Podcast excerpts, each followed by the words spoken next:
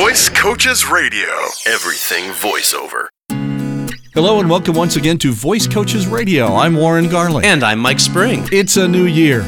We get a chance to start all over again fresh, right, Mike? Yeah, it's like we've never done a podcast before. There you go. And that's exactly what this will probably sound like. It does seem that way so far. After the holiday season we had. Yep. But anyway, welcome to 2014. And it'll be, probably July by the time I stop typing in 2013. Yeah, exactly. But welcome. And we're going to start right out with an interesting letter, a question we had from one of our former students who's getting her career started, we're excited to say.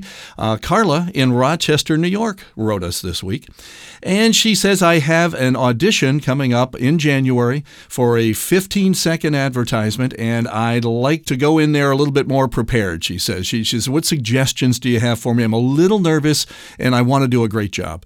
So we thought we'd come up and see if we could steer her in the right direction. What do you think, Mike? I think we can do that. All right, good. You start. All right. Start. Okay. So, first advice on an audition is make sure that you show up. There you go. That's important. And timing is actually important here. We've talked about this before. You don't want to be there an hour before. Right.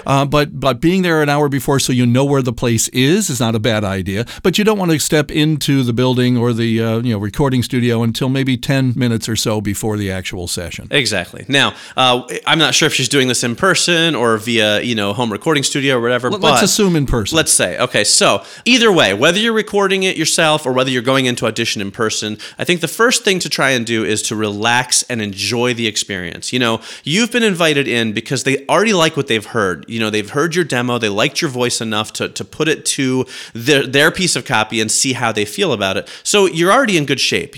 Stay positive, stay relaxed, stay friendly and upbeat, and the other people involved in the audition will as well. There you go. Second, be yourself. All right, don't try to be somebody that you're not. All right, just be yourself and let your enthusiasm show through. In fact, if you can turn that nervousness into enthusiasm, that's a great way to go.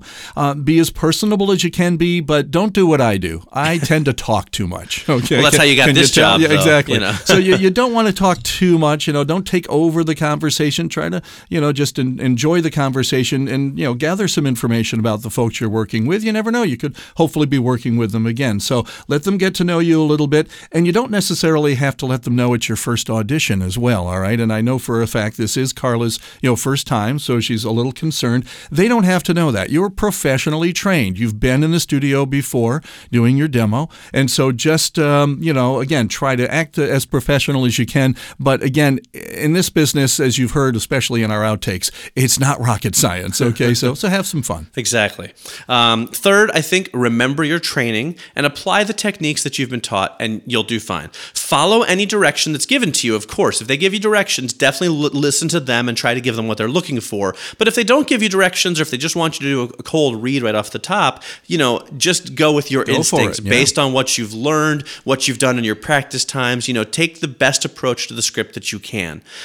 Don't hesitate to ask a question if you're unsure about something, especially if it's a pronunciation issue or, something like that, how they want certain words said. But, go with your gut and really just give it your best read first time through. And most likely what they'll do then is give you some directions to sort of finesse the performance a bit. Right. Now, and Carla, really, truly, if you go into the session with the attitude, I know how to do this, okay? I've been professionally trained. I know what to expect. You're going to be great. You'll be fine. You'll make a great impression. And hopefully it'll be the first of many jobs you have with these folks. Yeah. And remember, Carla, we've all been there. Warren and myself and pretty much every voice actor I know has been in this position of either having to audition for something or having submitted a demo to someone or something and then having to wait to find out if you've gotten it. Just what I always tell people is when you do an audition or you send out a demo, go do it, give it your best, and then put it out of your mind.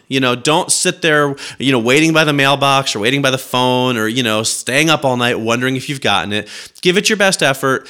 Put it out of your mind. If you need to do a follow-up in a week or two, feel free to do that. But just, relax and let it go and take away from the experience that you've gotten the experience from it and then move on to hopefully the next thing, which will be even bigger and better. Yeah. Good luck, Carla. Have fun.